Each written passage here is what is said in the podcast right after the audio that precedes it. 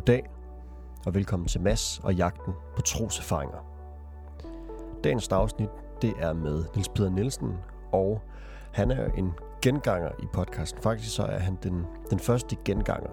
Det var sådan, at jeg lavede et afsnit for godt et år siden med ham, hvor vi blev afbrudt, øh, var nødt til at afslutte optagelsen lidt tidligere, fordi han øh, var kommet til at dobbeltbooke sig selv. Men vi, øh, vi lovede en toer, og den er nu og jeg vil lige starte med at sige, at øh, hvis man ikke har hørt det, det første afsnit med Niels Peder, så er det øh, i al ydmyghed en, øh, en kæmpe anbefaling herfra lige at gå tilbage og høre det. Det er ikke nødvendigt for at forstå det her afsnit, men det kan man gøre bagefter, hvis man, hvis man synes om ham her også. Ja. Vi snakker om, øh, eller vi fortsætter den, lidt den snak, vi havde sidst, og vi, hvor Niels Peder snakker og fortæller om tungetale og om profeti, og jeg spørger ham om, han synes, man det er bedre at være forsigtig eller lidt for frimodig i forhold til at bruge nådegaverne. Og det var ret interessant at høre hans svar på det. Og så øh, fortæller han om øh, Guds godhed og hvilken bog han vil skrive og alt muligt andet. Og deler egentlig bare ud af, af, af de erfaringer, han har, han har gjort sig gennem sit lange liv med Gud. Det er virkelig spændende at høre på, og han er virkelig, øh, han tør at sige nogle ting, og tør at sige det, han tænker, og det er mega fedt at høre. Så det, øh, det var egentlig bare øh, ønske held og lykke med at høre dagens afsnit. Så jeg vil bare sige, her er min snak med Nils Peder Nielsen.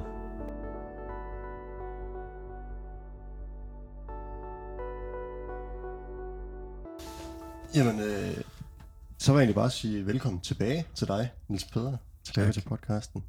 Det var, vi lavede et afsnit for 51 uger siden, eller sådan noget, næsten et år, øh, som blev vi nødt, vi nødt til at lave lidt kortere, og så fik vi lovet en tor, og så gik det lidt over. Men nu kommer det. Øhm, og øh, jeg hørte den lige igennem i går, jeg vil sige, hvis man ikke har hørt det afsnit, eller så hør det igen. Eller, det var, jeg synes virkelig, det var... Øh, vi, vi nåede, øh, eller du nåede langt omkring på 35 minutter. Det var øh, meget imponerende. Øhm, og det tænker jeg også, vi skal følge lidt op på. Noget af, noget af det, vi fik snakket om der. Ja. Øhm, ja. Og hvis vi skal starte et sted. Øhm, du fortalte i, øh, øh, da vi snakkede sidst om, hvordan, øh, hvordan du kom til tro, og hvordan I, I startede Dansk Oase i sin tid, og hvad det ligesom var bygget på. Øhm, på nogle karismatiske erfaringer og alt det der. Øhm, ja. Det kan man jo høre mere om i den første snak. Ja. Øhm, men øh, det første spørgsmål, jeg vil stille, det er, øh, fordi selvom det jo er, øh, eller det er i hvert fald noget, jeg har, jeg har oplevet i, øh, i, i at være vokset op i Dansk Oase, det er meget snak om, især omkring tungetale, mm-hmm. øh, hvor der jo i, hvad det første Korintherbrev står, øh, nogle ret øh, klare ord omkring, at det er, det er en gave til menigheden, men det er også noget, man skal passe på. Øh, eller der skal gøres rigtigt i forhold til udlægning og sådan noget. Har lyst til at... Øh, måske starte med at sige lidt om, hvad, øh, hvordan man bruger tungetale rigtigt, eller hvordan det, øh, det gøres. Giver mening? Ja, det giver rigtig at, ja. ja.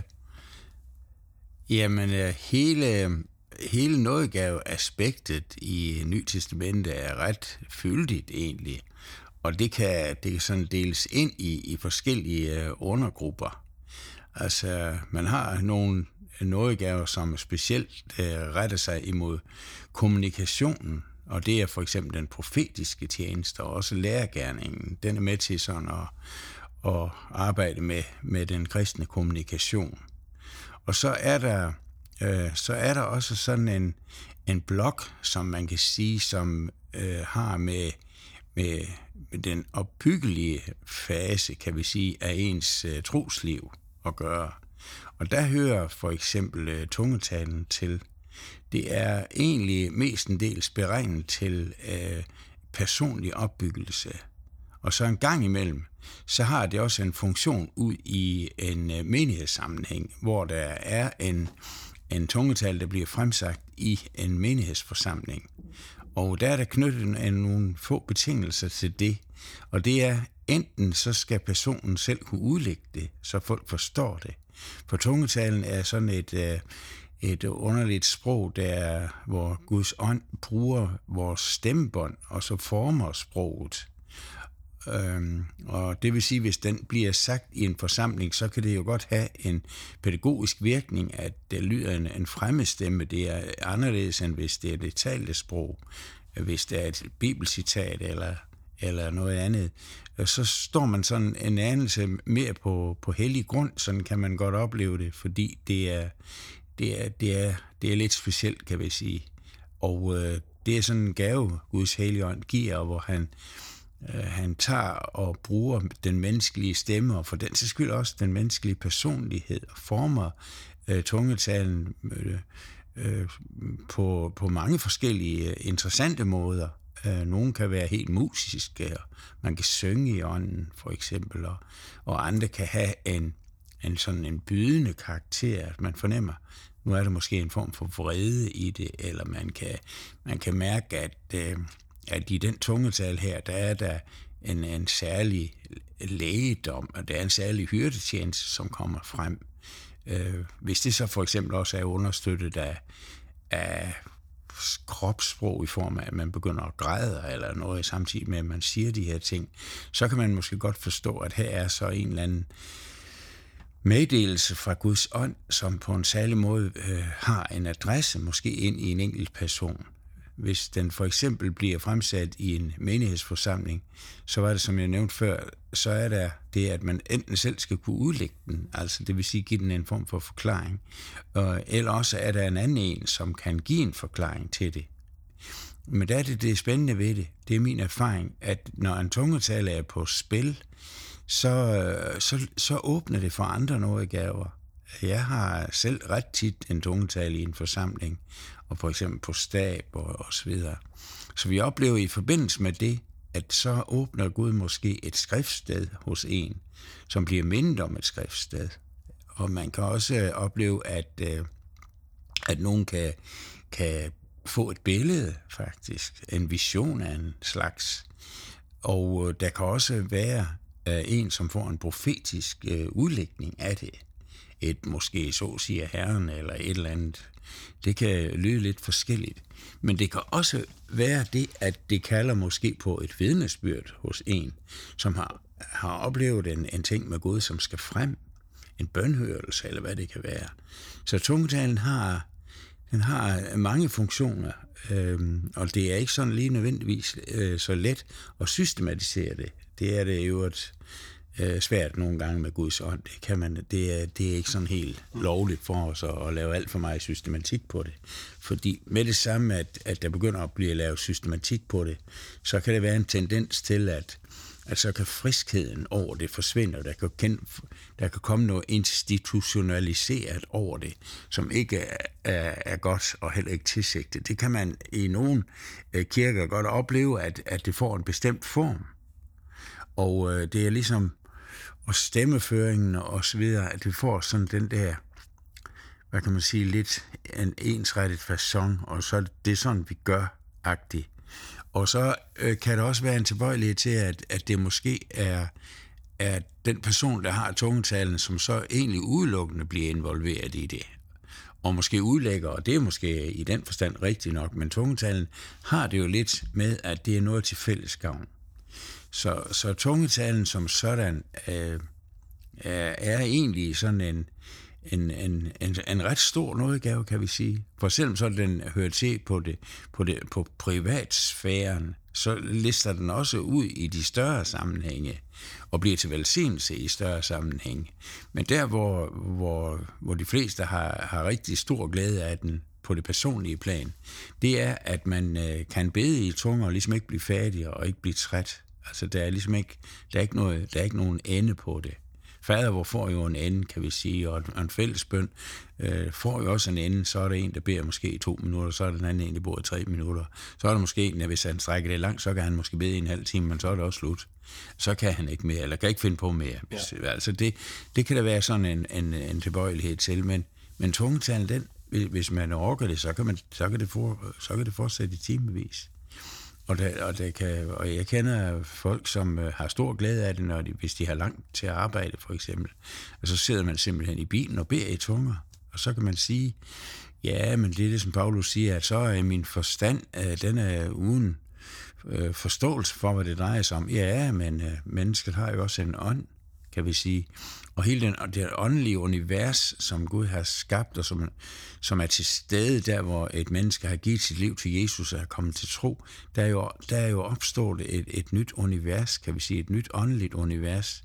Og det er her, at de her ting jo på sin vis popper op og bliver til noget, kan vi sige. Så, øh, så tungetalen, det er, det er, det er også øh, mange, der oplever det på den måde, at når man selv kører fast og ikke lige ved, hvad man skal bede om, for eksempel. Jeg husker, det kan jeg godt nævne som en lille personlig vidensbyrd. Min kone var den, der først fik tungetand. Jeg tror, det var i midt 80'erne, tænker jeg, det var lige først i 80'erne. Og øh, vi havde en øh, ung pige, som kom hos os, og som var, var, var lidt psykisk ustabil, og, og øh, vi, vi havde en del med hende at gøre, og hun havde det jævnligt også ret dårligt, faktisk. Og så havde min kone og jeg været ude og arbejde, og jamen, jeg, jeg husker faktisk ikke uh, sammenhængen omkring, hvordan hvorledes det var. Men uh, så kom vi hjem, og så var vores unge pige i huset der, som var der på det tidspunkt. Så var hun stødt i sådan nogle vanskeligheder og, og havde det dårligt og så videre. Så, og øh, der oplevede min kone, at hun var, var fuldstændig flad efter alt det her arbejde, og skulle hjem til børn og hus og alt muligt forskelligt, og så stod vi i den her situation. Og så, så tror jeg, hun sagde, eller også sagde jeg, lad, jamen, lad os bede for dig. Og, øh, og der oplevede min kone, at hun var helt fuldstændig, sådan kørt fuldstændig træt, kunne ikke finde på ord eller noget som helst. Og der begyndte tungetalen, der kom tungetalen ind til hjælp. Og øh, siden har hun kunne tale tunger. Det var en mærkelig ting. Og øh, der gik noget senere, inden jeg selv fik begyndt på det, og der blev bedt for mig flere gange til. Så der er heller ikke nogen regler for de her ting her. Altså, og nogen får aldrig tungetalen, og det, kan, det forstår man måske ikke. Nej, men det er jo heller ikke alle, der har lærergærningen.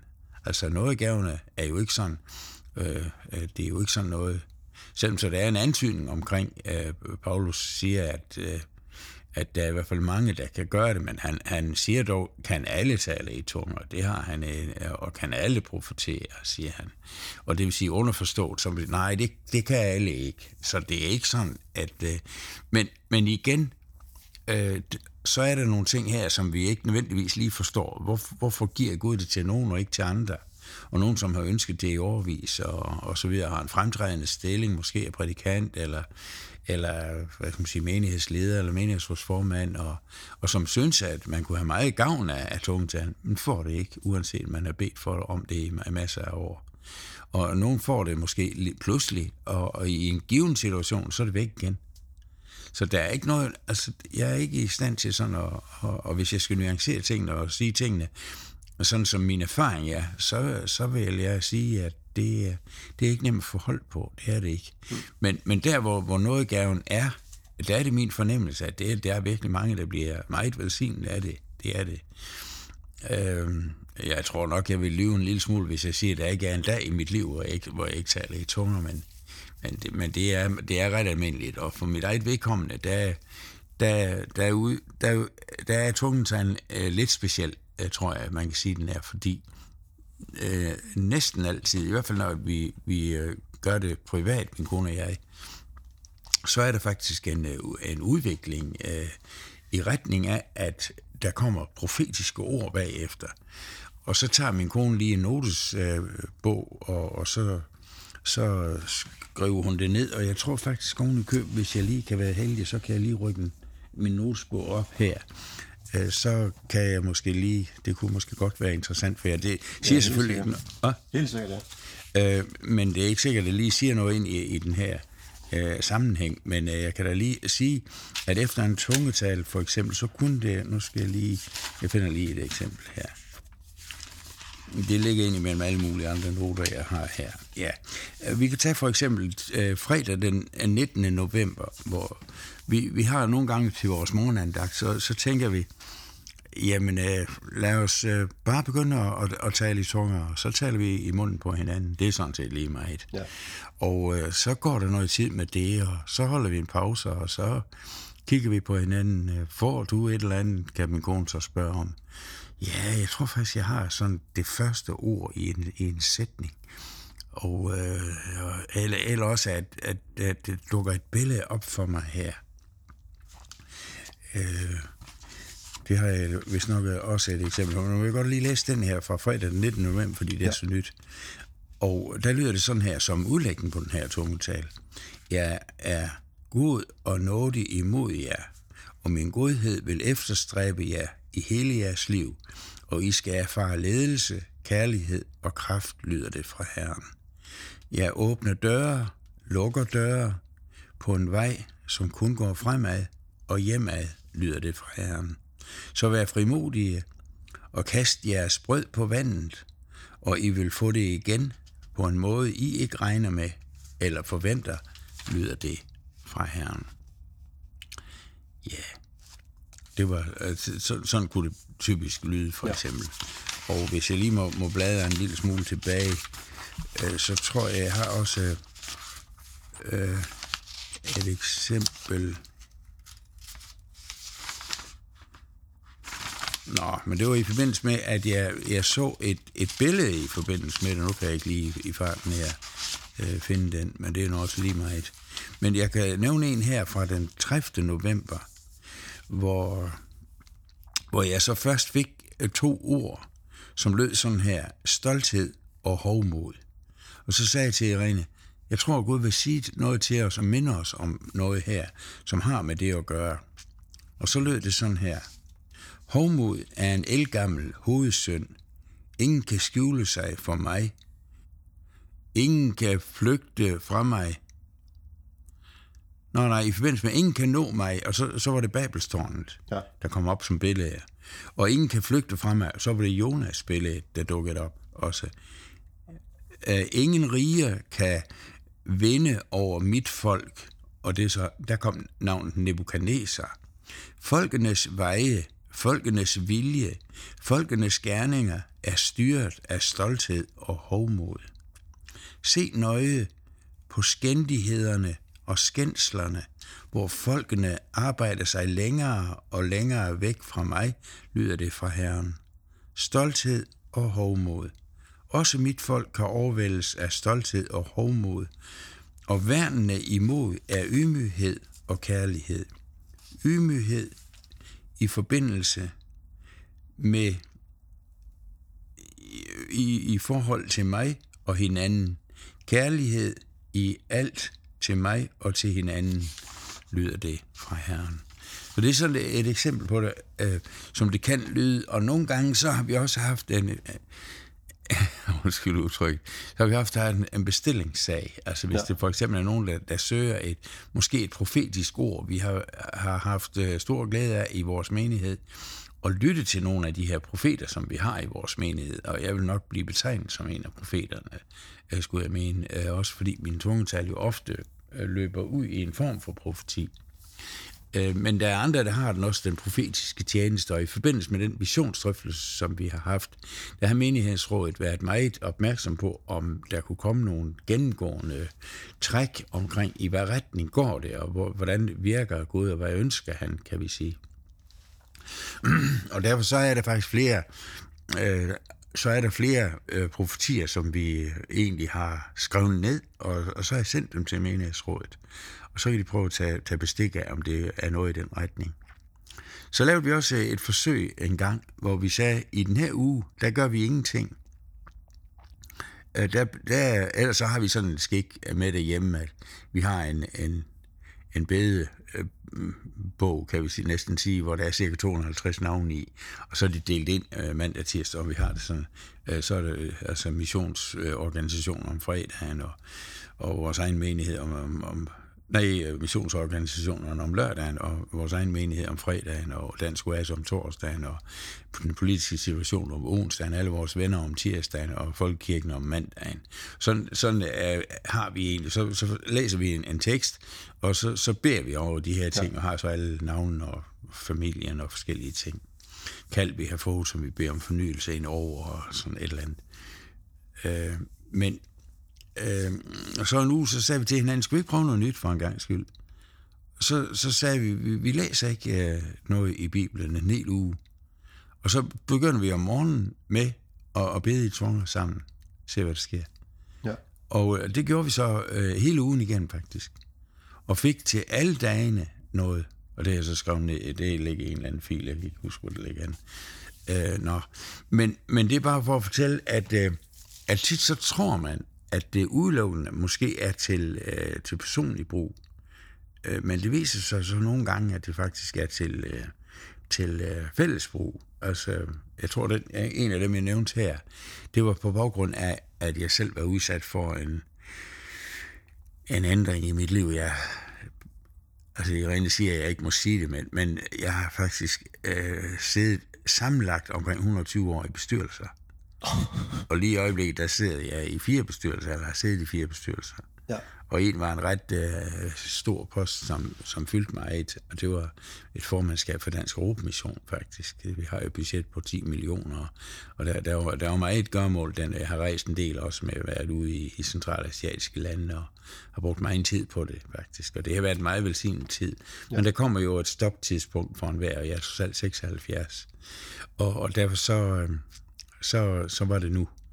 Og det betyder jo også, at... Øh, at så skal mit liv jo sådan på en eller anden måde øh, ændres, kan vi sige. Og øh, der, der kunne jeg godt blive sådan en lille smule, øh, hvad nu, er du ved at blive hægtet af, og jeg der ingen, der kan bruge dig længere, lidt i den retning. Det var ikke sådan, jeg, altså sådan, jeg levede ikke sådan af panikangst, og, nej, nej. Øh, som sådan. Øh, men, men jeg synes alligevel, Gud gav os nogle ord her, hvor han ville lede os fremad på en vej, og så videre. Der, der er også åbent sig nogle ting øh, omkring noget arbejde blandt muslimer, og hvor jeg skal begynde at næsten være en form for rejsesekretær for det. Så, så det er jo ikke, fordi jeg sådan oplever, at nu er jeg simpelthen bare... Men, men det, var, det, det fornemmer vi også ud fra de ord her, der kom omkring, at han vil åbne veje og åbne døre, og så videre. Øh, men men så, så var det alligevel, vi har en gudstjeneste, og øh, hver eneste gudstjeneste, der har vi sådan, at, at, at øh, mødelederen, altså øh, jo som regel fortæller, at hvis der er nogen, der får et ord, et billede eller skriftsted eller noget, øh, så skal I simpelthen bare øh, komme op. Og så, og så, var, så var der en, en, en, en søndag til en søndagsgudstjeneste, ikke anden på søndag siden, tror jeg. Og der var der så en, der, øh, eller modlægeren der, sagde, at hvis der var nogen, der havde noget, så, så stak jeg lige min bog op. Øh, nej, det var faktisk i årsmødet. Nej, det, sådan var det. Så det er heller ikke så lang tid siden. Så jeg tror simpelthen, øh, så stak jeg ham bogen her. Så prøv lige at læse det igen. Og så nikkede han. Så, og, og nå, så gik jeg op. Så, og det var den, vi så personligt egentlig havde fået i første omgang. Ja. Men i anden omgang kunne jeg sagtens se, og jeg jeg fik hjertebanken, og, og tænkte, det, det, det, det, jeg tror også, du skal læse det her for os alle sammen. Vi var en halvanden hundrede mennesker sammen, eller et eller andet, eller den retten der. Og, øh, og, det, og det tror jeg var rigtigt, at, øh, at, øh, at, at, at det var til, til, til flere. Ja. Og det er igen for at fortælle, at, at, at tungetalen kan åbne op for flere lag. Både ind i det personlige liv, men så sandelig også ind i en menighedsliv, og for den sags skyld også ind i et folks liv. Altså, det er straks en lille smule sværere. De er jo ikke til at råbe op politikerne, og biskopperne, de hører jo heller ikke ordentligt efter. Ej, undskyld, nu er jeg sådan lidt fræk. Det er i orden. Øh, øh, men, men der er jo sådan en, en nedrivningsproces i, i gang, øh, som der er en, der skriver i Kristel Dagblad her, her for nylig, og hvor, og hvor der kan være præster i, vores, øh, i Folkekirken for eksempel, som ikke er, er, er klar om, for eksempel den dobbelte udgang med fortabelser og, og, og de her ting, og dæmoner og og besættelser og sådan noget. At det har man simpelthen afmonteret i, i, den, i den bibelske virkelighed. Og det vil sige, hvor meget kan man afmontere, kan vi sige, øh, sådan, øh, uden at man taber helheden, og uden at kristendommen øh, sådan mister sin øh, effekt og, og sin sandhed, kan vi sige.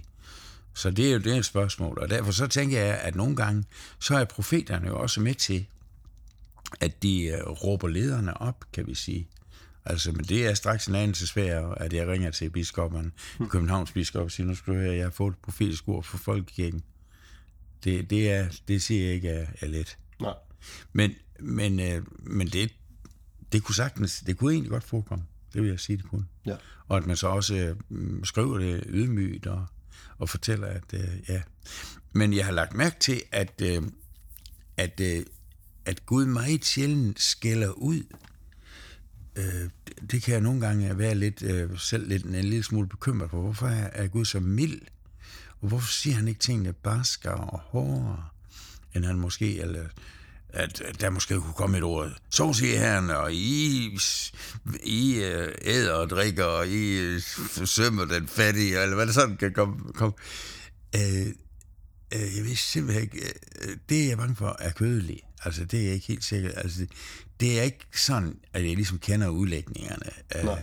Gud er en nådig og barmhjertig Gud, at han har, han har en plan for os, og han vil gerne, at vi følger den her plan.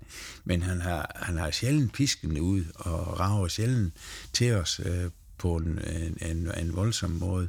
Det skal jeg ikke kunne sige, at det kan også godt øh, ske, men det er bare min, min fornemmelse, at den noget, som, som Gud har tildelt sit, sit folk, det må vi få lov at vandre i, og i noget, og i fred, og i frihed må vi tage imod selv store kald og store inspirationer fra Gud som sådan, men han presser os ikke. Og han skælder os heller ikke heder og ære fra, øh, hvis ikke vi gør det. Mm. Men vi snyder os selv med det. Men Gud har en, en tiltale, for du skal forstå, at, at selvom så det er et tydeligt billede af, at Gud er en retfærdig Gud, og også Gud er en vred Gud, så der er masser af billeder, som, som indikerer, at Gud godt kunne finde på det. Og han har jo fordømt det, øh, Sodom og Gomorra og, og smed ild ned over den. Så det, så det vil være helt forkert at sige, at Gud ikke er en, en straffende og dømmende Gud. Han kan finde på det. Og, og Nineveh, og du ved, der, der, altså, der er masser af eksempler på det ja. her. Altså, så det kan vi slet ikke, øh, og det kan vi da heller ikke afvise, at, at Gud øh, kunne have en lyst til at, at brænde København af. Eller du ved, eller... Ja. Ej, undskyld. Øh, øh, men for der, på grund af alt den synd og, og, og, og forskellige ting. Men altså, Gud har, han har gemt sin vrede to steder. Han har gemt den på korset, og der ligger den. Der ligger Guds vrede for alvor. Og, og det er ham egentlig nok, at han fik lov at udøve sin vrede der. Men vi skal også, vi skal også fortælle hinanden, at øh, der findes en dommens dag, og hvor, og hvor, og hvor vreden fuldbyrdes. Men ind imellem korset, kan vi sige, er selvfølgelig lidt, lidt snævert, når jeg siger det lidt på den måde, for du har jo også en tid før korset, det er jo ikke det. Men, men hvis vi lige tager den kristne øh, grundfortælling, så har den jo en fortælling omkring fra korset og fremad. Det er nådens tid, kan vi sige. Men det fratager ikke Gud, at han, at han øh, der øh, stiller os til regnskab også for vores handlinger osv. Så øh, jeg, jeg tænker selv, jeg har ikke så travlt med at skal udtale domme mm. på Guds vegne som sådan, fordi den tager han selv på den store dag, kan vi sige. Og det vi har behov for, det er egentlig at forkynde nådens ord ind i menneskers liv, også selvom de har synden, og egentlig øh, skulle vride som halsen, kan man sige at få lov at dø af det, forstår du godt? Altså ja. en straf. Men, men sådan, er, sådan er Gud ikke. Han, han venter med de her ting, og han, og han er meget, meget langmodig, og, og forventer, at mennesker øh, kan komme til den erkendelse, at man lader sig omvende, kan vi sige. Øh, men øh, desværre må, må han jo så indrømme, at han jo nogle gange forregner sig og handler øh, i, i, på en forventning, som ikke bliver indfriet. Men, men det er igen sådan en hemmelighed i Gud, at han, han presser ikke mennesker, det gør han ikke. Mm. Altså hvis mennesker ikke vil.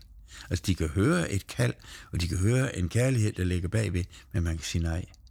Det er menneskets, øh, det er menneskets uh, hedersmærke, kan vi sige, at ja. vi har den frie vilje til de her ting.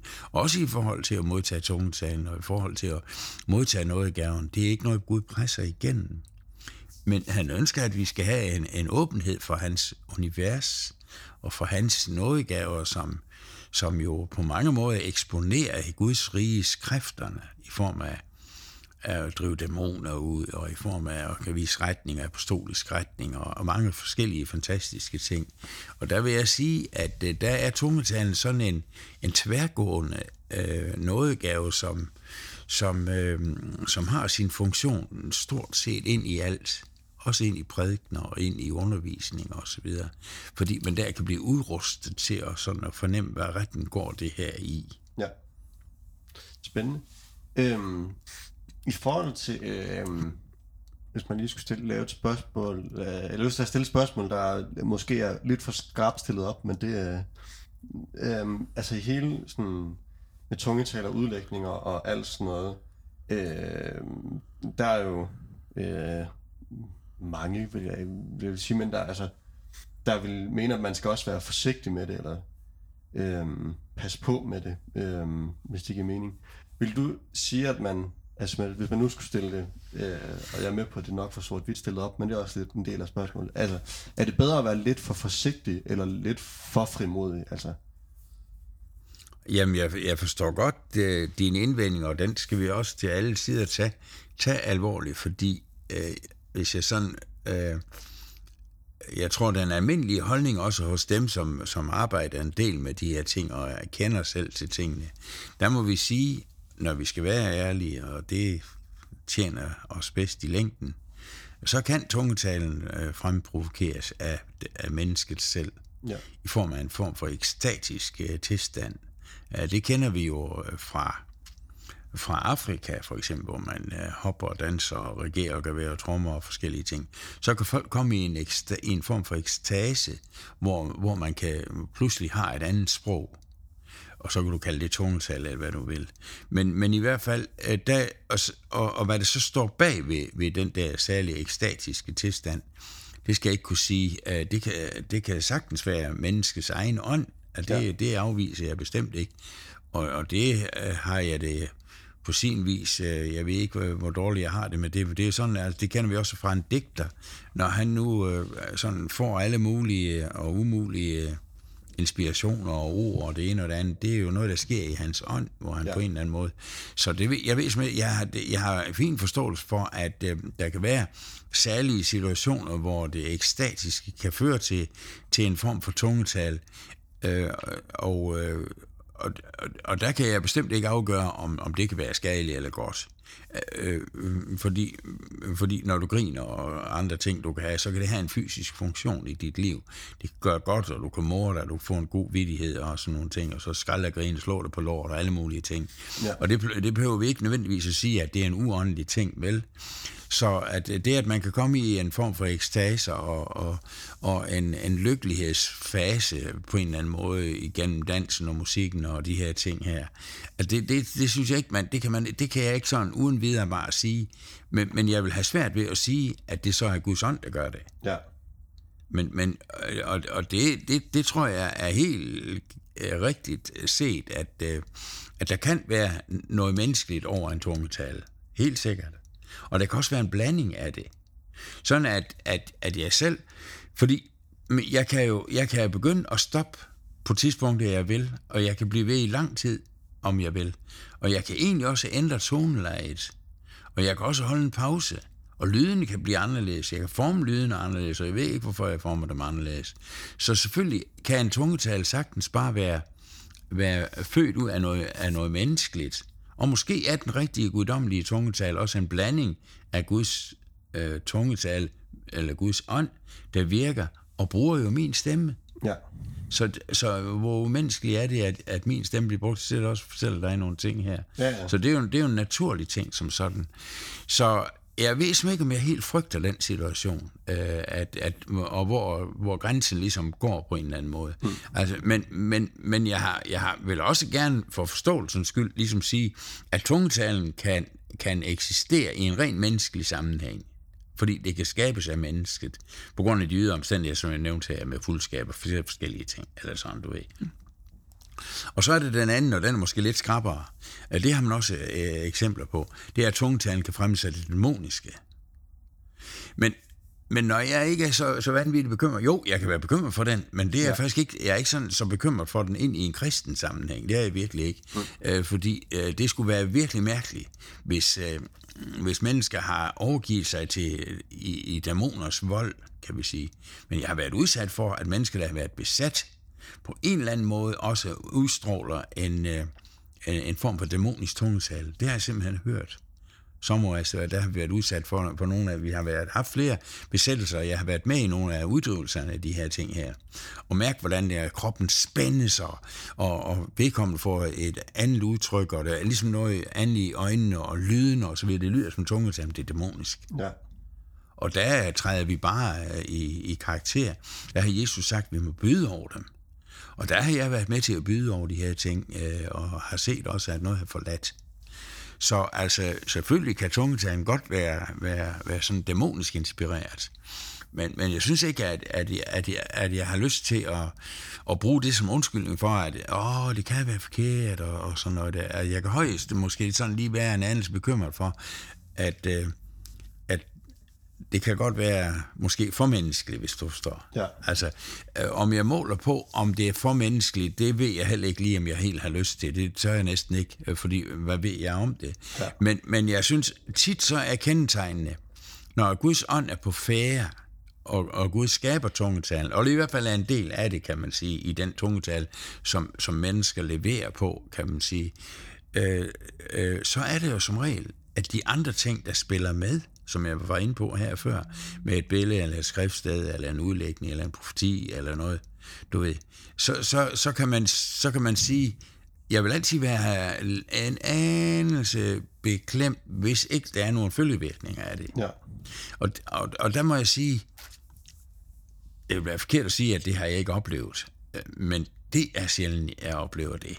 Jeg Ja. oplever næsten altid, at når først den tungetal er til stede, og der er den rigtige opfordring til, og også forklaring omkring det her, at det, sådan her virker det, og, og du skal regne med, at hvis du sidder der, at du får et ord, eller du får et billede, eller du får et skriftsted, eller du får en tanke om et vidensbyrd, lidt som jeg øh, nævnte før, så skal, så skal, du, så skal du være påpasselig, så skal du også, så skal du også ture stå frem og sige, jamen det, under tungetalen, der hørte jeg det her. Ja. ja. Men så rejs dig op og sig det. Ja. Og det vil sige, hvis der er nogle af de her elementer, som følger med, øh, som er, og også andre steder og lytter på, og kan lytte og genkende som noget, der er rigtigt, fordi det hører jo også med til tungetalen, at det er en, der skal være en form for bedømmelse af det, kan Ja. vi sige. Det er du, du ikke, at det er en tungetal, og så er det en, der rejser sig op. Så siger Herren, du skal skille dig fra din mand, og du skal gifte dig med præsten. Du ved, altså jeg mener, den kan vi jo alle sammen gennemskue, forstår du godt? Ja. Men der kan være andre ting, som- hvor, hvor man kan sige, okay, det kan ligge så skarp op af, af virkeligheden, og skarp op af sandheden, og så videre, så, så, så det kræver faktisk bedømmelse af det her. Hvis der for eksempel i en udlægning af en tungetal, for eksempel, er, at nogen bliver øh, hængt ud som nogle skurke, eller noget i den retning, så bliver jeg altid hammer betænkelig. Hvis det er en tungetal, der siger, pinsefolkene, de er på gale veje, eller sådan, ja. I den retning. Eller dansk oase, de er på, ude på en syg vandring, du ved. Eller, man, man siger, eller der er en tungetal, der siger, innovation, de er helt galt på den, fordi de godkender ikke noget i gaverne. Så, så bliver jeg altid betænkelig, og det vil jeg simpelthen ikke lytte til. Nej. Og det, og det synes jeg er usmageligt, og det er dumt, og jeg tror heller ikke engang, det er åndeligt eller noget som helst. Mm. Det er rent skær kødeligt. Så selvfølgelig er der også de her ting omkring, at man, øh, man simpelthen bedømmer det. Og, og der tænker jeg, at det, det er vigtigt, at, at, at man også er, er vågen, også når tungtalen lyder, og det profetiske har været fremme, billederne har været fremme, at man så sidder tilbage med en menighed, som kan bedømme det og sige, det her tror vi var Herrens ånd. Så blev det stille i lokalet, forstår du? Altså, ligesom der Peter og så videre. Altså, der så slog han og sagde nogle ting, så var der ro, du ved. Og, og så fornemmer de, jamen det var herrens vej. De to nye, der, der kom til, eller nye, der kom til Mathias i stedet for, for, for øh, øh, hvad hed han? Nå, For Judas? Ja, Judas, ja. Øhm, så, så, der var der så ro på, og, det, og der tænker jeg, at, at det kan også være med til sådan at, at bestemme, at det her er, er, er sandt, fordi andre er med til at bedømme det. Guds ånd var nær. Og der kan være nogen, der, der kan tage hjem fra en gudstjeneste og sige, den her gudstjeneste, der oplevede vi et særligt nærvær af Gud. Ja, og, og det kan også godt bare være en følelse, men det kan også være åndeligt. Ja. Altså, nogen kan jo, øh, øh, kan, kan jo føle, at der, der er en stærk ånd til stede, når vi synger, send dine strømme af noget, du ved, gamle sange, man møder, eller du, du sø, kender en salme, du har hørt hele dit liv og nogle ting, så kan du blive berørt af det. Det er ikke nødvendigvis, fordi Guds ånd er nær, vel? Mm. At det, kan, altså, det, det kan være, at man har en god personlig oplevelse. Ja, men skil lige snart og skidt af, eller ja. du ved. Det, det er fint nok, at det menneskeligt set er en meget stor oplevelse, og du hørte en prædiken, hvor, hvor du virkelig blev berørt og så videre. Øh, og det kan sagtens være, at det ramte ind i, i dit liv som sådan. Og det kan også sagtens være, at det var Guds ånd, der var på færre. Men du ved, og, og, og sikkert til, på færre, det er slet ikke, at jeg vil afvise det, men, men I forstår godt, altså folk kan jo også have forskellige tilstande, øh, som, som gør, at man, man siger, at Guds ånd er til stede, når det sker de her ting, og Guds ånd er ikke til stede, når det sker de her ting, for Ja. eksempel. Men jeg har da hørt folk øh, sige, at øh, næsten var ved at gå, bare fordi det kom en tungetal. Fordi det var virkelig uåndeligt, og det var så det, det næsten dæmonisk. Og det ved simpelthen, så tænker jeg, hmm, nå, okay, ja, men øh, du ved, fordi det har, det har jo også noget med at gøre, hvad er vi vant til? Ja. Hvad er det for en kultur, vi har? Og hvis ikke man har haft den kultur, at vi giver plads for, for nogle af nådegaverne, så bliver det jo også sådan et, et så bliver det sådan ligesom at, at, at hive en elefant ind i et glasbur. Øh, og, og så videre. Og så kan folk ikke uh, forstå det.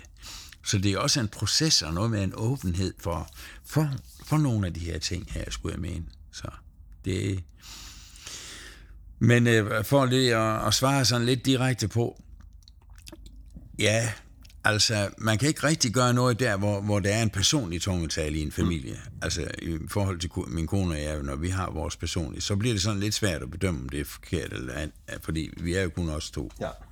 Øh, men, men hvis jeg har til en gudstjeneste her, at jeg har en, en tungetal, så sætter alle folk jo og, og, og er egentlig forpligtet på at være med til at bedømme det, Ja. kan vi sige. Og, øh, og øh, og der kan man ikke afvise, at, at øh, det, der kommer frem, og det, der bliver sagt, det simpelthen ikke er sandt.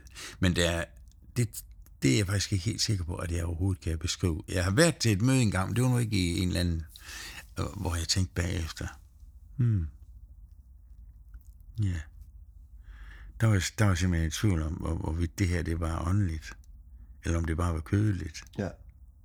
Så, øh, men, men jeg har ikke lyst til sådan, og jeg har aldrig haft den oplevelse, hvis man kan sige det. Det er en dårlig oplevelse, hvis man får den. Ja. Men at, at rejse sig op og sige, ti stille, du øh, døve, og, eller, eller hvad kan man sige, øh, øh, øh, løgnerens ånd, eller et eller andet, ti, du er dæmonisk ånd, ti.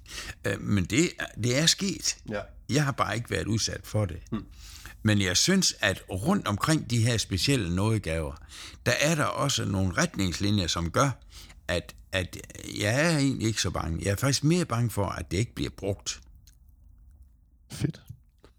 Jeg tror, vi øh, forlader øh, nådegavesnakken lidt.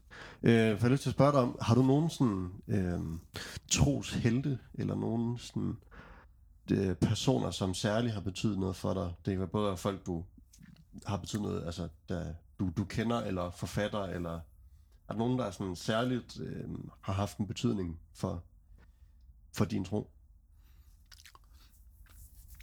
Jamen, jeg tror nok, at øh, det kan vi jo nok ikke helt undgå, andet end at, at vi hele tiden vil møde folk, som kommer til at, at, at få betydning for en. Altså, jeg skal da ikke skjule, at Morten Munk øh, var der øh, et stort forbillede for mig. Og vi var meget sådan optaget af det, han skrev. Og, øh, og så har nogle af de norske teologer jo også øh, øh betydet rigtig meget. Altså, øh, øh, Øh, der er jo forskellige gode teologer, som kommer ud af meningsfakultetet i Norge, øh, Sverre Ålen, og øh, vi har haft mange folk, som har haft forskellige gode holdninger, og, og som har, har beskrevet de her ting.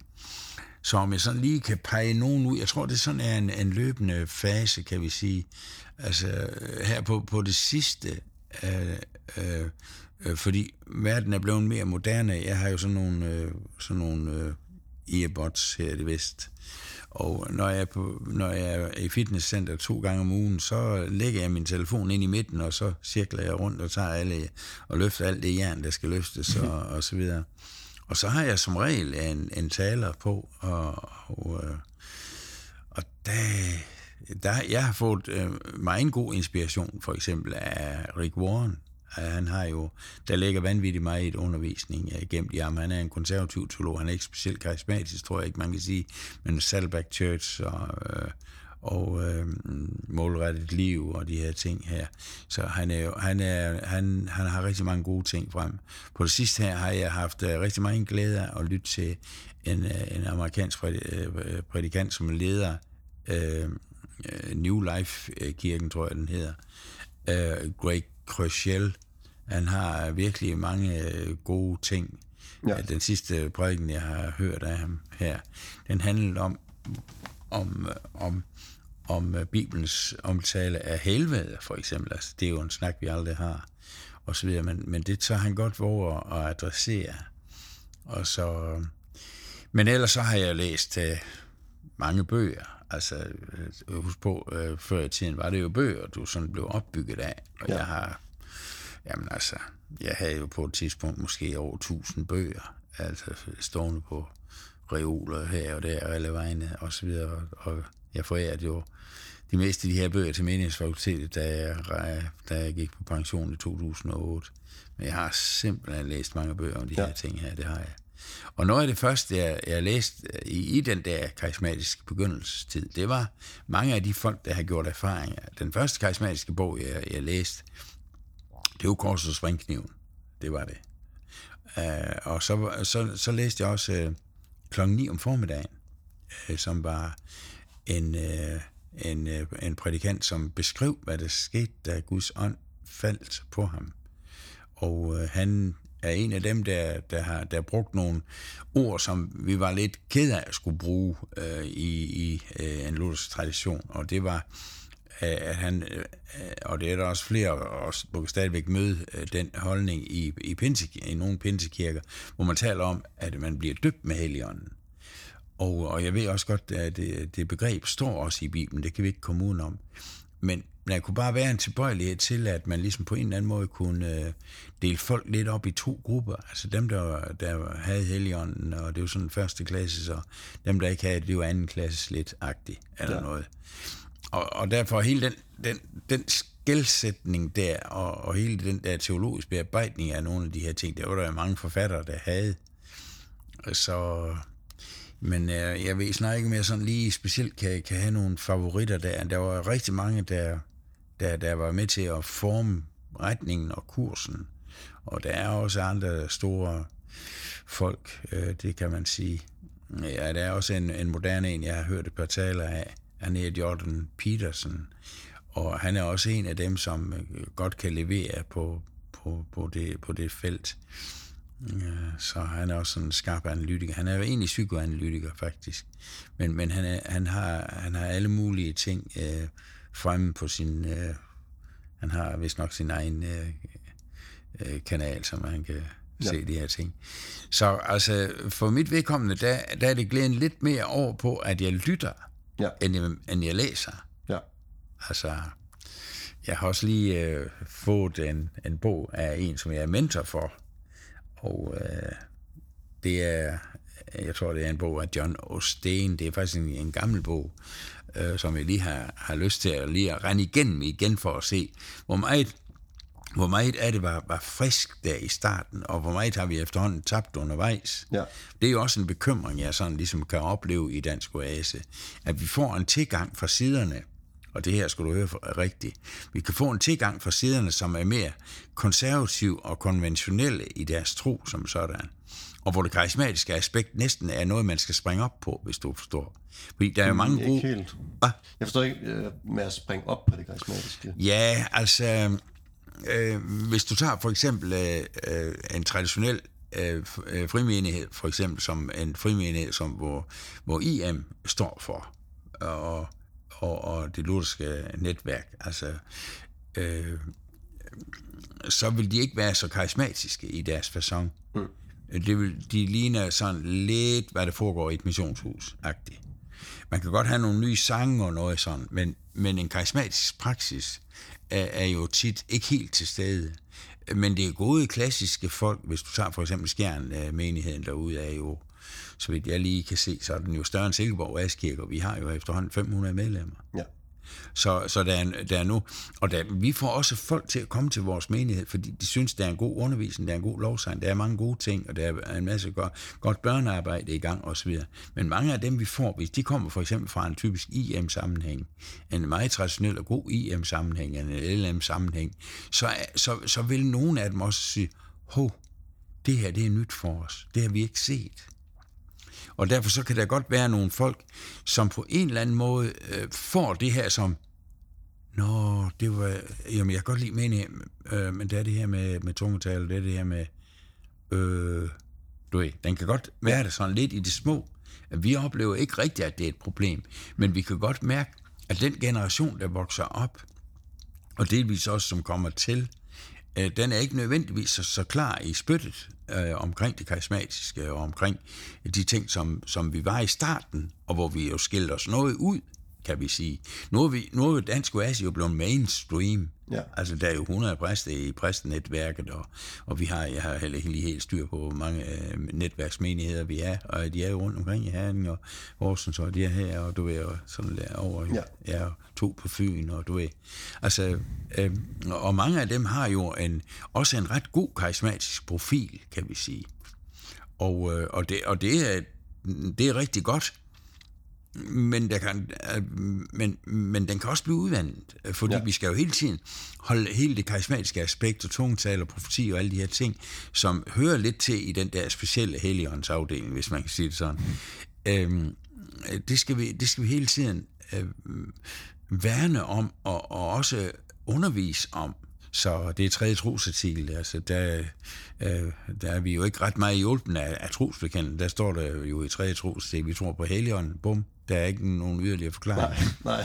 Og, og hvis du tager anden trosartikel, vi tror på Jesus Kristus, så er det trods alt en, en form for forklaring der. Ja. At han er født af en jomfru og, undfanget ved, ved Helligånden. Du ved. Så der er noget der og, og omkring Gud. Der har vi også en, en rimelig forklaring, himlen og jorden skaber. At, du ved, så det er Ja. sådan. Og, og, og så... øhm, Men om Helligånden, øh, så kommer Helligåndens gerninger, det er jeg godt med på. Det er den hellige almindelige kirke, søndernes forladelse og et evigt. Og du, så vi har nogle ting, men selve definitionen af, hvad Helligånden er, Ja. ja. det, det er lidt tyndt i trosbekendelsen. Men, men det er ikke et tyndt begreb, hvis du sådan går til, til Bibelen. Det er. Nej. det virkelig ikke. Og, øh, og det, det er selv, jeg bliver opbygget hver eneste gang, jeg sådan ligesom arbejder med det, og ser det, og oplever det, og oplever, hvor meget ånden egentlig gør og virker. Ja. Fordi det er jo en, en stærk allieret til, øh, til Jesus selv. Altså, han har jo sendt os heligånden, øh, sådan at, at vi alle sammen kan have et Jesus nærvær. Og det er ånden, der virker de her ting. Så hele det der personlige, åndelige aspekt og nærværet med Gud som sådan, det er jo ånden, der gør de her ting. Det er jo ikke kun også, at, at vi intellektuelt forholder os til, hvad Jesus har gjort og sagt, men det er jo en, en intimitet, en åndelig intimitet, som, som, som i store træk, kan vi sige, leveres af Helligånden. Ja. Spændende. Øhm, jeg tror, for, at- for at det ikke bliver øh, alt for langt det her, så tror jeg, vi har øh, to spørgsmål tilbage. Øhm, det første er, øh, hvad går du og længes efter? Eller hvad går du og glæder dig til? Eller ser frem til? Ja. Jamen, jeg tror, jeg, jeg må sige, og det kan godt være, at du synes, at det er pudsigt, men, men jeg længes meget efter et gennembrud hos de unge. Det må jeg sige. Ja. Og et åndeligt gennembrud. At, der er rigtig, at Dansk Oase har rigtig mange unge, og så videre. De elsker også de her ting, og konfirmandlejre og alle mulige ting, og folk stiller op, og, og, og, og så videre. Det, det er gode folk, og, og så videre. Men, jeg- men jeg kan nogle gange fornemme, at øh, hvor dybt bunder det. Altså, er, er det måske ikke mest lovsang og fællesskab, der sådan binder folk sammen. Og, og så kan jeg også godt, øh, og, og det kan godt være, at jeg, jeg bliver upopulær, når jeg siger de her ting, men, men jeg kan nogle gange også mærke, at der kommer en, en uånd til stede med alkohol og lidt friere forhold til sex og andre ting. Det bekymrer mig simpelthen faktisk temmelig meget, at det må jeg sige. Det, det, det er en udvikling, som jeg ikke tror er god og gavnlig for nogen overhovedet. Så vi beder faktisk meget om, at øh, den, øh, den fantastiske flok, vi har, både på højskoler og, øh, og ungdomsskoler, altså Rue Høj, og, altså Dansk Oase er jo blevet en faktor i dansk kirkeliv, det kan vi ikke komme udenom. Har en forfærdelig masse folk, samlet over 5.000 og til sommerrejser og alt muligt. Det er jo stort. Ja. Vi har jo, vi har jo over år, der er vi jo ramt at blive den største kirkelige forsamling i løbet af et år overhovedet af en enkelt øh, øh, øh, øh, øh, samling. Det er dansk, der findes ingen større. Så vil du sige, at sammen, så kan det godt være, at innovation samler flere, men de har ikke et enkelt foretagende, som samler så mange. Nej. Den eneste, der altid har været større end os, det er Maja. Ja. Og sidste år, der var vi over dem med 50, tror jeg. Så det er jo en stor, det er en stor sag, vi snakker ja. om. Og, og derfor, der er jo, der alle generationerne er der jo. Ja. Vi har jo så mange børn, man tror, det er løgn, ikke sandt? Jeg tror, vi har 180 børn i, i Silkeborg Vestkirke. Bare for at sige. Ja. Men vi er jo også 500. Ja. Øhm, Så, så altså, du ved, og de børn der, de bliver jo unge ja. på et tidspunkt. Og, øh, og, og hver generation skal jo modtage de her ting. Mine børn kan jo ikke leve på min tro. Nej.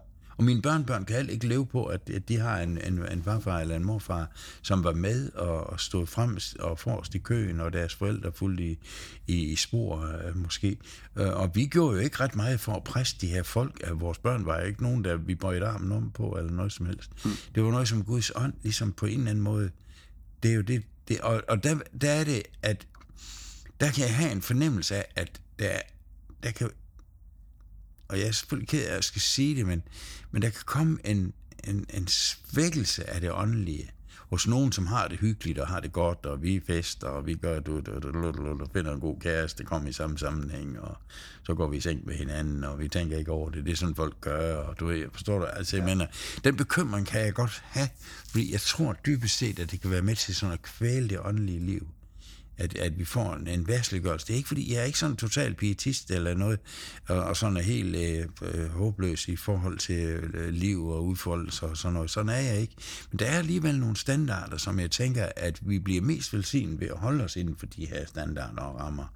Fordi det andet, det, det der, der, der bliver vi slået ud af kurs, og, og, og vi mister noget af den, den noget og den kraft og den, den, øh, den dynamik, den åndelige dynamik, som jeg, jeg tror, der ligger til enhver generation. Og vi er jo i gang med, i Dansk OS, der er vi jo i gang med at få opfostre tredje generation. Det er vi jo bare. Ja. Og hvis ikke den hænger på og bliver en slagkraftig generation, der kan overtage, så dør Dansk OS.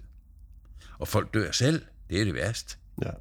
Så, så min bekymring, øh, bekymring, det er ikke sådan, det tager min nattesøvn, men, men vi er meget ops på det, og vi har, vi har taget en beslutning derhjemme også omkring, at vi vil særlig vi de unge vores opmærksomhed og bede for dem. Fordi vi tror, det er vigtigt. Men vi tror også, at der selvfølgelig er mange andre ting, der, der, der, der er vigtige. Altså, vi har da også mange, altså de her ledere, som I har her, ligger jo i mellemgenerationen. Det er jo mine børn næsten, at det passer ikke helt. Men, mm. men, men i hvert fald er rigtig mange, hvis du tager Aarhus Valgmænd, det er vores børn jo, der leder den generation. Ikke ja. vores børn, men, men, men næste generation, ja. der leder. Silkeborg Aske, hvem er det leder? Næste generation. Ja. Ruben og de her folk. Og så er jeg bare med som det, det tynde gamle øl der. Forstår du? Nå, jamen ja. altså. Øh, og, øh, og, og sådan er det jo mange steder. Altså, vi har jo gode folk her, og, og så videre øh, som ligger i det der segment, og som bærer det. Ja. Men hvad med, men hvad med base? Ja. Hvad, hvad med os? Hvad? Hvad med os? Ja, hvad med os? Ja. Det er jo det. Altså, og det, det kender jeg for lidt til. Ja, det, men men, men jeg, jeg ønsker bare alt, alt det bedste for den generation. Fordi jeg selv ved, hvor meget det har betydet at få den åndelige berøring og, og, og, og være i, i, i, i det åndelige univers. Og, og jeg kan sige, at han, han tager ikke glansen af livet af ham, som, som kalder os ind i de her ting. Tværtimod, så tror jeg, at man kan sige, at vi kan ikke blive mere velsignet, end når vi er på Herrens vej, og når vi er under hans velsignelse, og vi er under hans vinger. Det må jeg sige.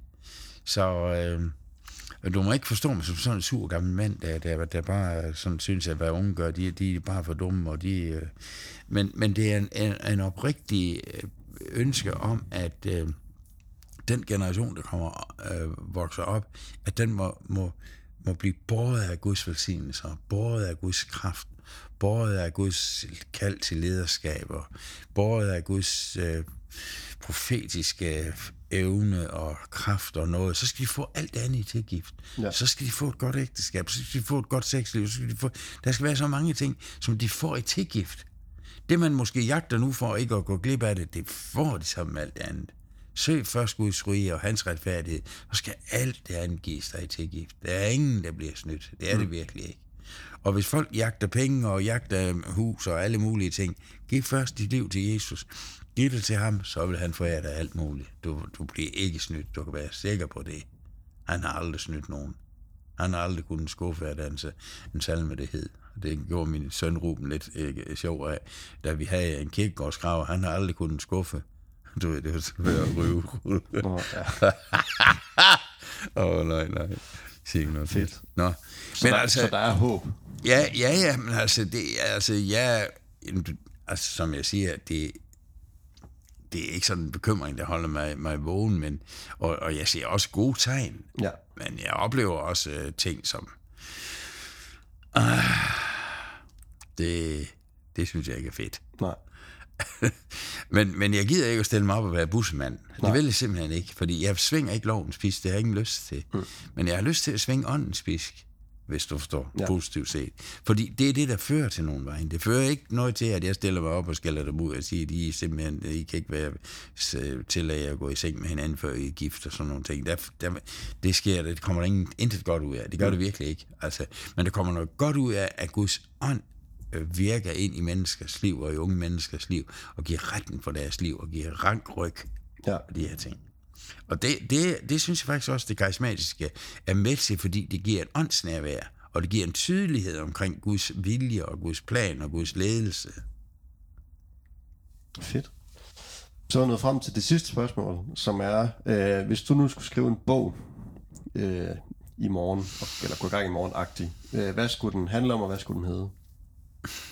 Jamen altså, det, det ved jeg simpelthen ikke, men, men det, der sådan falder mig ind, det er, så vil jeg måske nok, så vil jeg måske skrive den ud, for det ved du ikke, at Guds godhed leder dig til omvendelse.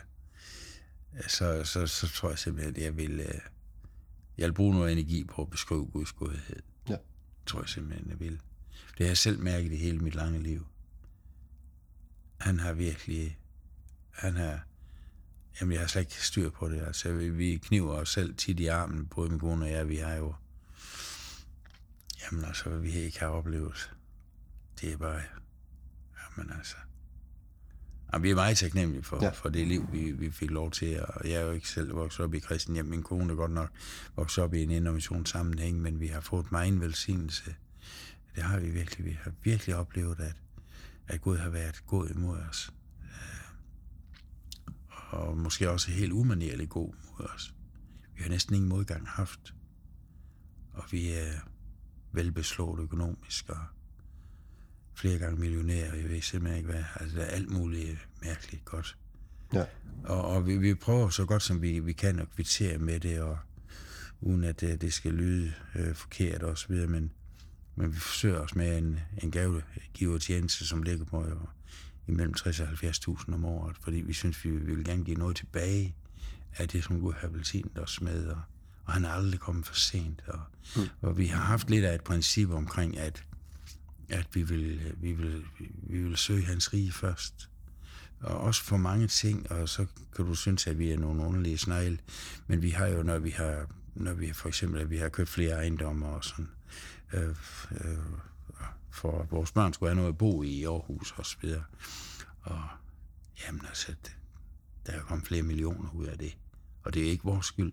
Men vi har jo flere gange, tror jeg, man kan sige, hver gang vi har været inde i sådan en, en, en aktion, så har vi bedt Gud om ledelse. Og for eksempel det hus, vi bor i nu, øh, der gav Gud mig en, en nat, der gav mig det tal, som, øh, som vi skulle give og byde på huset. Og vi fik den til den pris. Ja. Så sådan har det været mange ting, og det er et hus til 2,8 millioner, vi bor i. Den sten million, den tid, vi har boet i den. Og vi har boet, kun boet der i 10 år. Så altså, og lige øh, altså, der, der, er rigtig mange ting, vi, har, vi synes, vi har lagt frem for Gud. Når vi, for eksempel også om, om biler og forskellige ting, at vi har ikke været særlig, vi har, vi har, jeg bilder mig selv ind, at vi har været, øh, vi har haft mod til også at lægge de her ting frem for Gud. For eksempel, hvad skal vi give? Hvem skal vi give til? Og, og hvordan skal vores givetjeneste se ud. Jeg kan sagtens holde til, at min bil måske er den ældste bil, i, øh, der, der holder på parkeringspladsen i, i Silkeborg.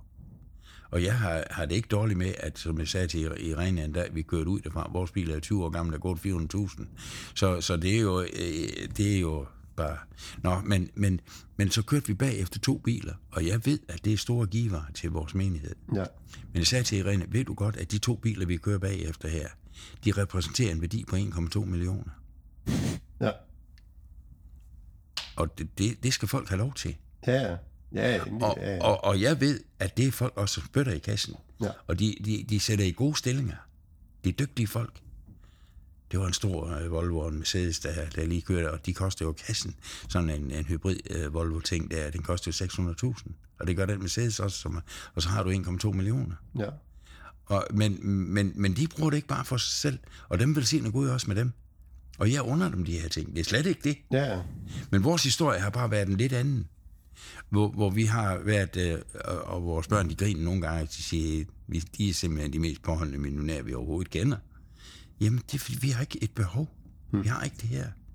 Øh, så jeg tænker, og nu lyder det helt fuldstændig selvpromoverende, de her ting, og jeg kan næsten ikke være bekendt at sige det, men det er bare for at sige, at, at øh, det tror jeg, mange kan opleve ved at søge Guds rige først. Og det er selvfølgelig også lidt flot, at jeg kan sidde her som 76 år og sige, at vi øh, i, i alle forhold, i hvert fald i mange forhold, der har vi søgt Guds rige først for de her ting her. Og vi har aldrig blevet snydt. Mm. Det er vi ikke. Og øh, så, så jeg vil virkelig opfordre til, at, øh, at Gud er virkelig, det er derfor, jeg har det her, den her, det her hjerte for, for den unge generation. Voks op med Gud som på førstepladsen. Så får du alt andet i tilgift. Og, og, og mennesker, som er kommet til at betyde noget.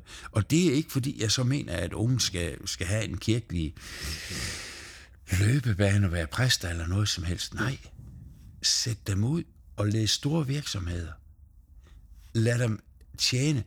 Bare Jesus er forrest. Og bare Jesus er her i deres liv. Så under Jesus os at køre i Mercedes. Så under Jesus at bo i slottet. Kan du godt følge mig i det? Ja. Det, det, der er nemlig ingenting her. Der er egentlig ikke en fattigdomskultur i det gamle testamente og i Bibelen i det hele taget. Der er heller ikke nogen rigdomskultur som sådan. Vel? Men der er en form for velsignelseskultur, som vi kan aflæse øh, ud af, af, af Guds ord. Og derfor så kan jeg sige, hvordan menneskers veje vil forme sig, det vil være vidt forskelligt. Men jeg ved en ting, det er, det vigtigste det er, at du giver dit liv til ham. Og vil, vil øh, øh, vandre på den vej, som han stikker af for dig. Og så, når i alle forhold bliver du betroet meget, så skal du også administrere efter det. Ja. Og skal du være en god administrator ind for ham. Det skal du, og tage ham med ind i det. For han forstår sig også på millioner. Og han forstår sig også på en tiger. Og han forstår sig på 9,85.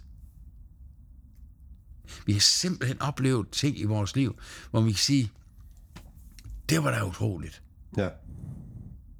Jeg kan godt fortælle det her vidensbyrd her, øh, øh, øh, øh, i, i forbindelse med, at vi har en, en, en vi har en gammel, øh, en gammel Volvo, jeg har købt for 6.000 øh, et eller andet, øh, og så havde vi den i syv år, og så solgte jeg den for 3.500 det var, det var en meget fin økonomi, der lå i den bil. Det var en udmærket bil, den holdt varmeapparat holdt op og virke, så tænkte jeg, ah, snart have en ny. Så kørte jeg ned, og, og så havde jeg en god ven, som havde, jeg havde hørt, han havde en, en til salg. Så tog jeg den ned, og, øh, øh og, og, og øh, for at gøre den kort historie øh, lang, han altså en lang historie kort, så tog jeg den her bil med hjem, og øh, den her en bil kan bule, og jeg tænkte, hmm, og det var sådan lidt, jeg tænkte, Nej, jeg kørte ned med den igen. Da jeg så kom ned, så siger jeg, så siger, så siger uh, ham, uh, jeg, jeg købte den af, så siger han, det er mærkeligt, siger han så. Jeg plejer altid at få sådan nogle uh, sære priser, så sådan nogle runde priser, når jeg sælger biler. Det er en 70, 80 eller 100, du ved, det er altid nogle runde tal, jeg får. Ja. Men jeg siger, jeg har simpelthen fået sådan, at jeg skal sælge den her bil til dig for 68.000, sagde mm. han. Og det er otte år siden. Øh, ja, det, det, det, det, skal, det, det, skal, det skal jeg selv gøre. Ved du, hvad jeg gjorde? Mm. Jeg nærmest sprang hen over, over, over øh, skrivebordet, og, og, og så sagde han, ved du hvad, jeg tager den med hjem igen. Ja. Det siger du simpelthen ikke af dig selv. Mm. Og så skrev Irene en, en check, og så var den på ud. Der gik, jeg kan ikke huske, om det gik 14 dage eller noget i den retning. Så fik Irene tilbagebetaling fra skattevæsenet, mm. fordi der var en særlig ordning for seniorer, som kunne få noget tilbage i skat. Og nu kunne du gætte, hvad for et beløb, der kom tilbage fra skat? Ja, 68.000 vil jeg gætte på. Hvordan kunne du gætte det? Det, det ved jeg ikke. Men det, Men det er bare fordi, jeg fortæller historien. Ikke? Ja, ja, ja. Så kunne du gætte det. Ja, ja, ja, præcis. Og det var sandt. Det vil sige, for otte år siden, 0 kroner. Ja. Den gamle Volvo står herude. Og har kørt og passet os ud. Det virker. Det er fint, udmærket. Ja. Og der, der tænker jeg, det er bare, jeg, nævner, jeg er frimodig og nævner det. Det er fordi, folk skal ikke være bange for at lægge deres fysiske øh, problemer frem for ham. Nej. Ikke være bange for at lægge deres seksuelle problemer frem for ham. Ikke være bange for at lægge økonomi frem, og uddannelse og alle de her ting, og ægteskaber og, og kærester og alt muligt. Han har forstand på det. Det er det, folk ikke tror. Tror, at man skal have sådan en skjult øh, verden, som handler om de her ting. Det her, det kan jeg ikke komme frem for Gud med. Det er sådan mit skjulte verden, og det er mit skjulte rum. Og penge, det er noget, jeg bestemmer over. Nej, vel er det ej. Mm. Og, og min seksualitet, og mine forskellige ting, og kærester og alt muligt, det er min sag. Nej, vel er det ej. Det er simpelthen ikke. Mm. Han tager sig af det, og han, han ved om det. Han matcher. Han forstår de her ting. Så, så, så det, det er et godt råd, jeg kan have til unge mennesker, det er, er simpelthen ingenting, der er for småt for Gud. Mm. Det passer ikke. Vores gudsbillede skal ikke være sådan, at vi siger, at Gud det er sådan en Gud, vi har over i et hjørne. Nej, han skal være i hele rummet. Og så skal jeg vandre i det rum, hvor han er. Det kan virke lidt uh, bare, når jeg siger det på den måde. Men, men jeg er overbevist om, sådan er det. Ja. Og folk, som har prøvet de her ting, vil sige, det har du ret i. Jeg har selv erfaret det. Så kan det godt være, at der var nogle ting, vi ikke fik. Og, og ja, det skal jeg ikke kunne sige. Men sådan blev vores vej. Og der kan jeg med, der kan jeg med, med stor ærefrygt i stemmen sige, at Gud har ledt os nådigt og barmhjertigt og kærligt af en eller anden urensagelig grund, på trods af, at jeg har de frygteligste historier også i min, i min, øh, i min øh, historie, også fordi jeg har jo ikke øh, nødvendigvis lige været en af Guds bedste børn i min ungdom. Mm. Fordi jeg ikke var kristen og vidste ikke andet. Og jeg har også... Øh, øh, jeg lyttede ikke... Øh, øh jeg kom ud fra en konfirmandundervisning en gang, og der talte Gud til mig omkring, at jeg skulle tage hen og besøge en ganske bestemt person. Det var helt tydeligt. Der var slet ingen diskussion. Og jeg gjorde det ikke. Og om eftermiddagen, så, da jeg kom hjem, så ringede telefonen. Og så fortalte de, at deres far havde hængt sig i lyskronen om formiddagen. Og jeg var blevet bedt om at skulle hen og besøge dem. Og jeg forhindrer Det skete ikke. Det er det tætteste, jeg har været på at smide min præstekrav. Og jeg sagde, hvis ikke du kan, hvis ikke du kan høre, hvad Gud siger, så skulle ikke stå på en prædikestol. Mm. Og for at det så ikke skal være løgn. Så inden min far døde, så fik jeg besked på, at jeg skulle tage hen, og så skulle jeg tage ham til alders, inden han døde. Vi vidste godt, at han lå for død. Og så videre. Og, og vi, der var alle mulige undskyldninger. Vi skulle hente min mor, og vi skulle have børnene passet, og vi skulle det ene og det andet. 10 minutter før vi kom ind på min fars stue, der var han død. Jeg har haft, jeg har haft tænkt nok, som jeg kan sige, at Gud kunne spænde ben for mig. Og sige, du er simpelthen en dårlig tjener. Ja. Du skal kastes udenfor i mørket, du, hvor der er grå og tænder skæren, men han gør det ikke. Mm.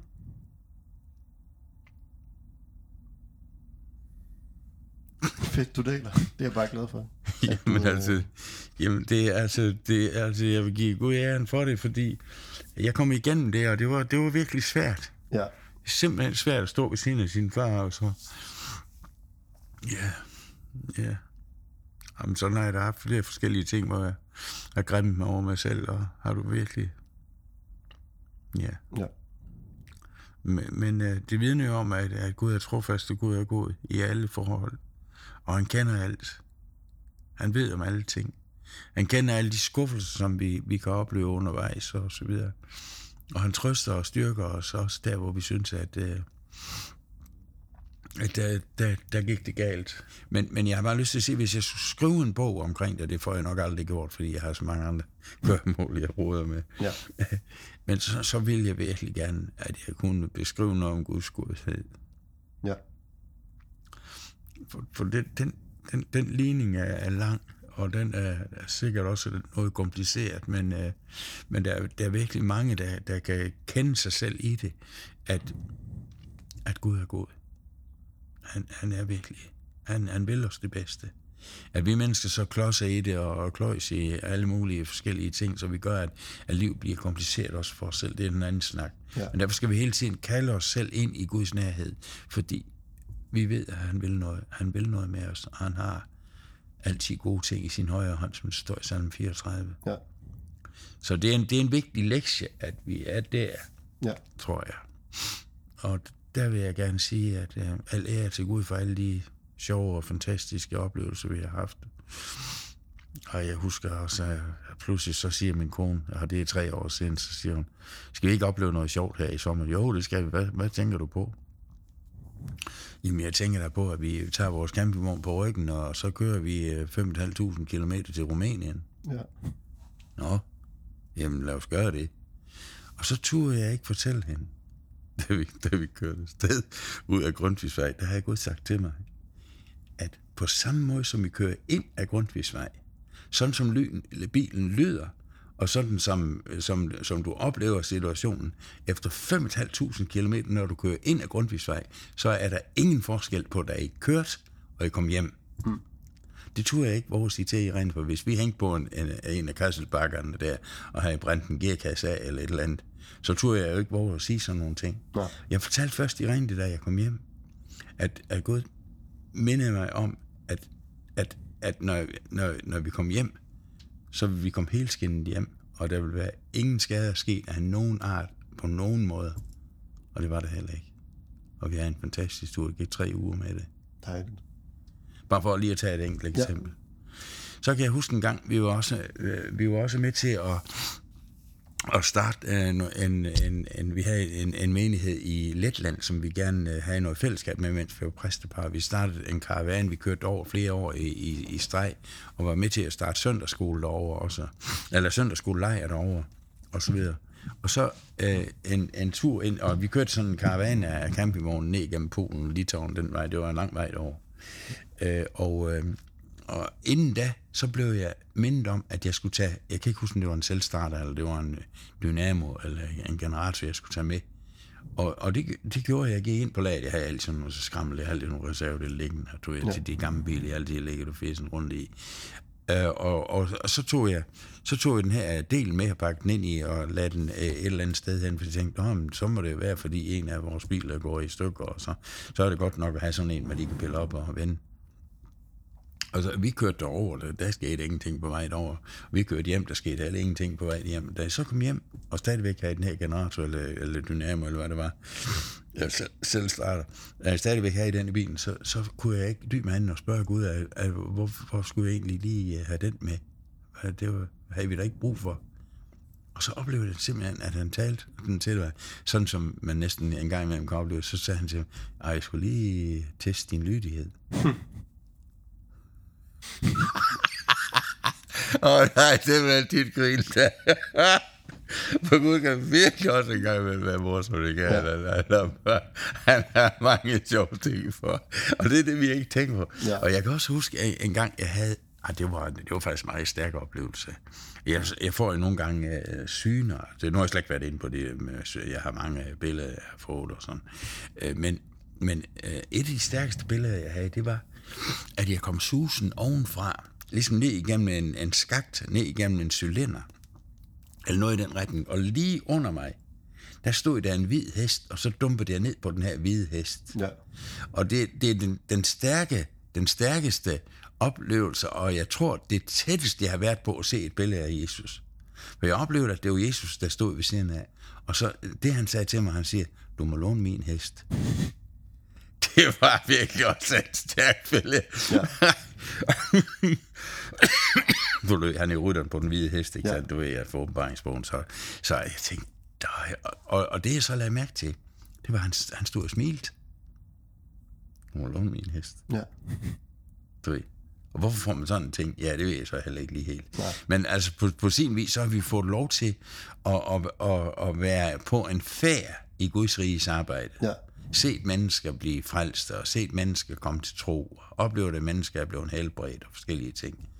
På hans hest eller ej er det lige meget, men, men det giver den her stærke fornemmelse af, at, at vi er ønsket, og, og at, vi, at, at Gud ønsker, at vi skal bruge sig af ham. Og han stiller ja. også det til rådighed, som skal til.